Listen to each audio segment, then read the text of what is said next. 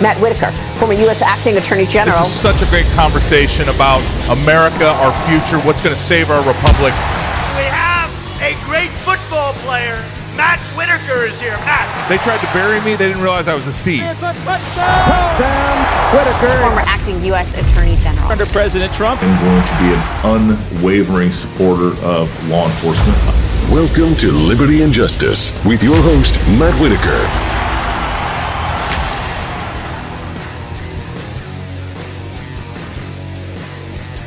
Welcome to Liberty and Justice. I'm your host, Matt Whitaker. I'm joined this week by my good friend, Daniel Cameron, Kentucky Attorney General. How are you, Daniel? General, I'm doing great, and it's always good to see you and glad to spend some time with you and your viewers. Yeah, this is Liberty and Justice. You're going to be episode 43, okay. And we've had some, distinguished VIPs on here, but none more than you, because I think we'll look back at this discussion as what launched you, onto the, great things. From your lips to God's ears, my friend. Huh? I got big plans for you, my friend. You are in a great position. I mean, you're not only you elected statewide as the Kentucky Attorney General, and you're doing great work in that role. You're also recently announced, that you're running for governor of the great state of Kentucky, and we're going to get into all of that. Let's start with kind of what you've been able to accomplish as Attorney General. Kind of, is there anything that you would point to as kind of your an example of your service to the people, to the Commonwealth, and the people of your great state? Yeah, well, I've almost been in office for 3 years now, and it's been a great honor to serve as the Attorney General and stand up for the constitutional rights of our citizens and also the conservative values that we hold so dear. You talk about some of the things that we've been able to do. When I took the oath of office at the end of 2019, I said there aren't going to always be easy answers that can't come out of this office, but we're going to do our job without fear or favor. Now, when I made that statement, I didn't realize 2020 was around the corner, but consistently we did our job without fear or favor. And when our governor here in Kentucky decided to take the Constitution and in many ways disregard it, when he shut down churches, which was a unconstitutional decision and infringed upon our First Amendment rights, when he told people that they couldn't leave the state without coming back in quarantine for a period of 14 days, which was another unconstitutional move. I was proud of our office's decision to go into federal court and challenge those executive orders and get those overturned. And after 9 days in the church context, the church doors were open. Folks were able to go back into Sunday services and Wednesday night services and all the other services at church. And when we went into federal court and ultimately got the travel restriction overturned, folks were able to travel freely, as is their granted right under our Constitution. And so those are some of the moments that I'm exceedingly proud of. And of course, look, this is your time as Attorney General. One of the things that has been just gripping to so many parts of our country has been the drug epidemic. And I'm proud of the work that our office has done to help bring dollars into Kentucky to confront the cycles of addiction and break those cycles of addiction that we've seen plague our people for far too long. In fact, I just met with a group today that is doing some preventative care within the opioid context and in helping break those cycles. And so we've got a litany of things that we've been able to do over these last 3 years in standing up for the citizens of Kentucky and protecting their constitutional rights and standing up for those conservative values. And I've been honored, again, to serve in this role. And of course, my wife and I made the decision earlier this year to jump into the governor's race. And we want to take that approach where we stand firm on our Bill of Rights and our Constitution, and stand firm as a leader that cares about the interest of Kentucky. We want to take that approach to the governor's office, and hopefully we'll have an opportunity to do that. Yeah, and that's so important. I mean, you're doing such great work, and obviously Advancing the rule of law and standing up for constitutional rights couldn't be a higher priority, I think, for Attorney General. I mean, that is, you go to court and you say, this is the law, this is the Constitution. You let the judges ultimately decide that case, but that's your primary duty is to protect those rights, make sure the state isn't infringing on those constitutional rights. And so it's not necessarily about battling, the governor. It's more making sure that each role is performed, and that, if something is illegal or unconstitutional that's done by the executive branch, you advance that interest on behalf of your fellow citizens. I think I was watching that. I was watching you do that. Obviously, we were all in the middle of a unprecedented pandemic, and it was it was so good that you could protect those fundamental rights, including the right to worship. So kudos to you. You are certainly a warrior for the Constitution and the rule of law. And that's the kind of thing I like to highlight on this show. Now that we're in episode 43, I believe, of this first year. So what else, as you're getting out and talking to your fellow citizens, what are you hearing? What's the mood in Kentucky? And what do you think the state needs right now? Well, it is, we've had the opportunity to travel all over the Commonwealth. And as I noted earlier, we've got 120 counties. And so it is a big Commonwealth, a big state to get through. In fact, tomorrow I'll be down in West Kentucky to talk to some folks about some of the tornadoes that we experienced at the end of last year. And Mackenzie and I have traveled over to Eastern Kentucky, where there's been some flooding. Outside of the context of those storms that have obviously hit the western part of our state and the eastern part pretty hard, other issues that I think we see emerging is this sort of constant tension that we see that because of the hostility of the Biden administration as it relates to the energy interests of our respective states.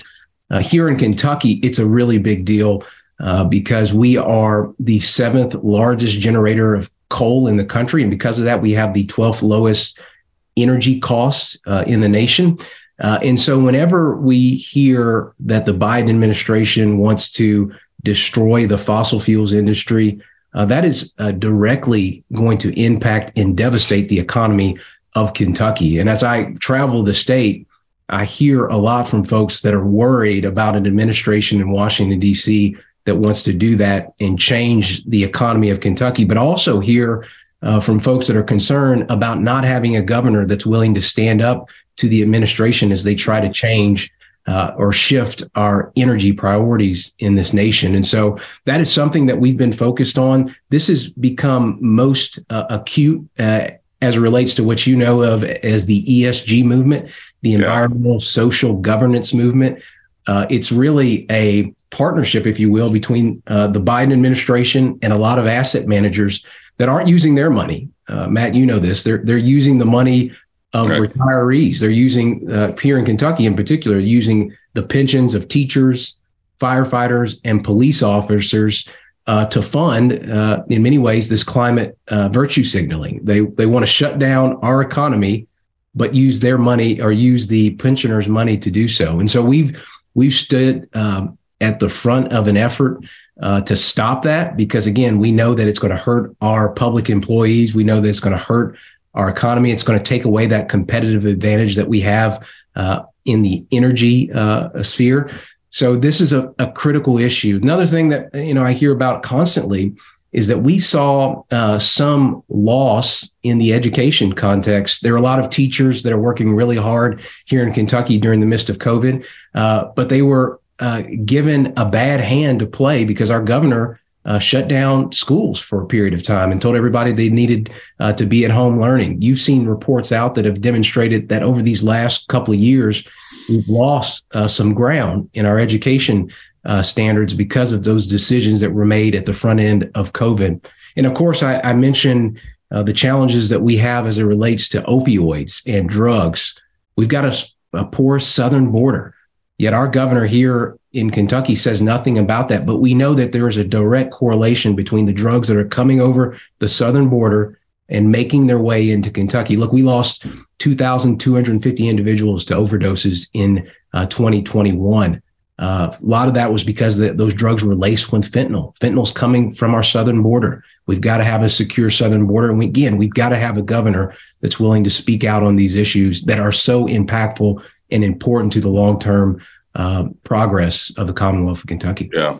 A lot of good stuff in what you just said. I want to go back to the ESG issue. As someone that I guess was raised pre-environmental movement and global climate change. In fact, when I was growing up, they were worried about a new ice age and a return of glaciers. And so it's, how quickly things have dramatically changed. But, these money managers using other people's money to try to force these corporate changes. And I know that you just, I think, won a victory. Was I reading on your Twitter profile or that you...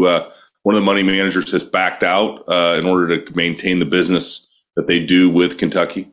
Yeah, Vanguard has made the decision to withdraw from one of these net zero alliances. And we see that as a big win for Kentucky's, for our needs. Again, it helps protect the pensions of teachers and firefighters and police officers.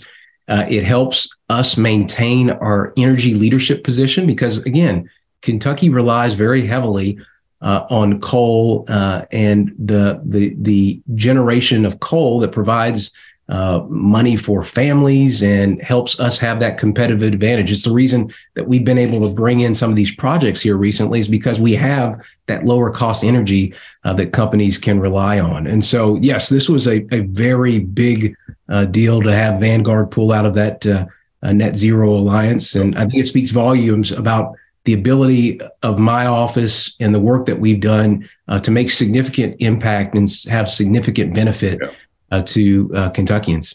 Right. And I still can't quite understand how, if I'm a leader of a company, how me sort of doing these ESG things that reduce shareholder value is somehow consistent with my fiduciary duties as a corporate executive in maximizing company value. It's I think that day is still ahead of us for that to be ultimately resolved. But I continue to it's inconsistent with, I think, what at least the fundamentals of business in the United States of America has always been. And so, I mean, I'm very happy that you were able to put some pressure on these money managers and for them to understand, the people that are retired, that's whose, pensions they are managing. Obviously, you're not asking them how they feel about ESG. No. They always emphasize actually the E, the environmental piece. They don't think about the S and the G. And I think that's one of the biggest kind of tells of this whole movement is really, it's an end run to try to advance, the radical climate change agenda, through money managers investing in companies that do the virtue signaling. That's exactly right. I mean, it's to your point. It is a partnership between the federal government, the Biden administration, and a lot of these asset managers that have this particular worldview. And the stunning thing is that they, again, are not using their money to do it. They're not going into states and proposing ideas in front of state legislators, which is the laboratories for democracy. They're not doing that. They're trying to circumvent that sort of process by using, again, which is the completely stunning thing about this, is using the money of retirees that have no idea this is going on. And that's why it's so important, for your show and, myself and others to speak about this, because the more that we talk about it, for the public's general knowledge and information, it's a good thing because, again, you see the results of, or the fruits of that labor when Vanguard decides to move out or withdraw from this net zero alliance. Yeah. And so how is the pace of the election going. I mean, I think it's, you know, talk a little bit about, since you have off years elections, your general election is going to be in the fall of 2023. I think you announced right before, or sometime, you know, before this the 2022 midterms. How has that been received? Is it received with confusion, like people with like me that are like, wait, is that, when is that? You know, like, or how do you make sure that you distinguish as you're, you know, that bumping up against another election as you're heading into an election year yourself? Yeah, Matt, that's a great point. In fact, my wife's sister, my sister-in-law, she's a teacher. One of the folks that cleans her office or her room had written up on the board, Daniel Cameron for governor 2022. And it's just it was just a small example of sort of the confusion that's out there. Our race, as you note, is in, first the primary is in May of next year, and then the general elections in November of next year. But we thought, and I say we because McKenzie and I thought that we wanted to get in as early as we could. That helps for a couple of different reasons. It allows us to start raising money. And of course, if anybody out there wants to, you know, help us out, we've got a website you can go to and learn more about our family and our values. And CameronForKentucky.com, right? CameronForKentucky.com. All right. I'll link that in the show notes for sure. And I would highly recommend to, you know, my viewers and listeners that they go to CameronForKentucky.com and support this great guy. And we'll do that at the end as well. But yeah, they should get on there, learn more about you, obviously. You're free to tell them anything they need to know right now, so they don't have to read the website. But well, and so we, you know, we wanted to get in because we think, again, based on what we've done over these last 3 years, that we are in a strong position to demonstrate what Kentucky needs in terms of conservative common sense leadership, somebody that's going to stand up for the energy interests of Kentucky, someone that's going to stand up for parents' abilities to be involved in the educational opportunities of their children, somebody that's going to stand up to the opioid epidemic and encourage and ask the Biden administration and request that they do everything they can to secure that southern border, because we are desperately in need of that help here in Kentucky. And you're going to have somebody that's going to stand up for conservative values and constitutional rights. Again, we think that we have a track record to demonstrate demonstrate what we would do as governor if we're fortunate to get there. And so I, again, encourage folks to jump on board. This is going to be, as I noted previously, there are going to be three major races in the country next year. It's going to be a race for governor in Mississippi. I'm confident that Governor Tate Reeves is going to win re-election there.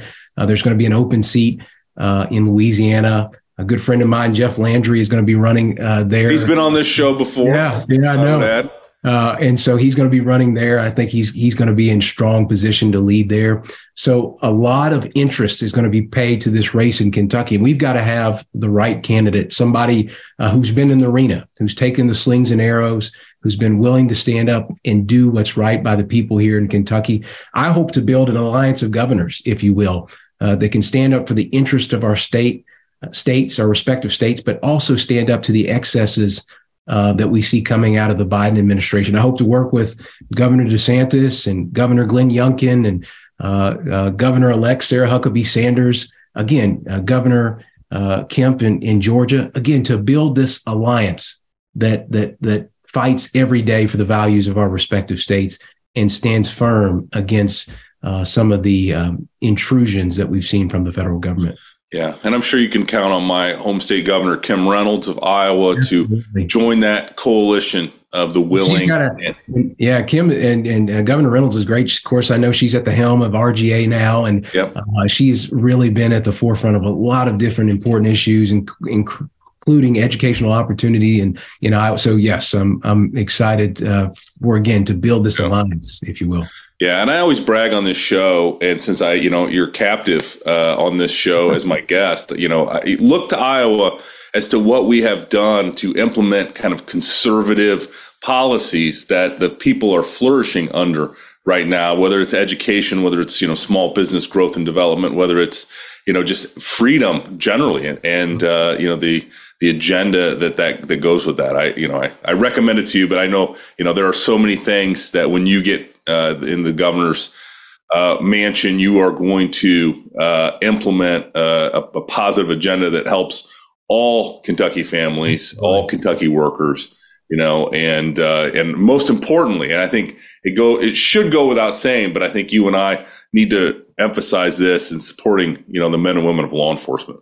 Absolutely. Yes. I mean, I've, you know, just been blown away by just over these last few years, just the work that our law enforcement community does to make sure that we're able to sleep soundly in our homes. And they sacrifice every day when they wear that badge and they don that uniform to protect and serve our communities. And I'm so grateful for the way that they do it. They, you know, look, you need leadership that is willing to spread and share that message. That, you know, that nationally, and we've experienced this here in Kentucky, that the morale of a lot of folks in the law enforcement community is low right now. Some of our top law enforcement agencies have lost numbers because folks just don't necessarily want to engage in this type of work anymore. But I think if you have a governor that is constantly willing to talk about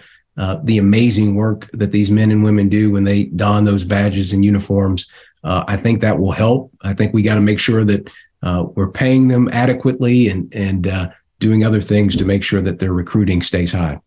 Okay.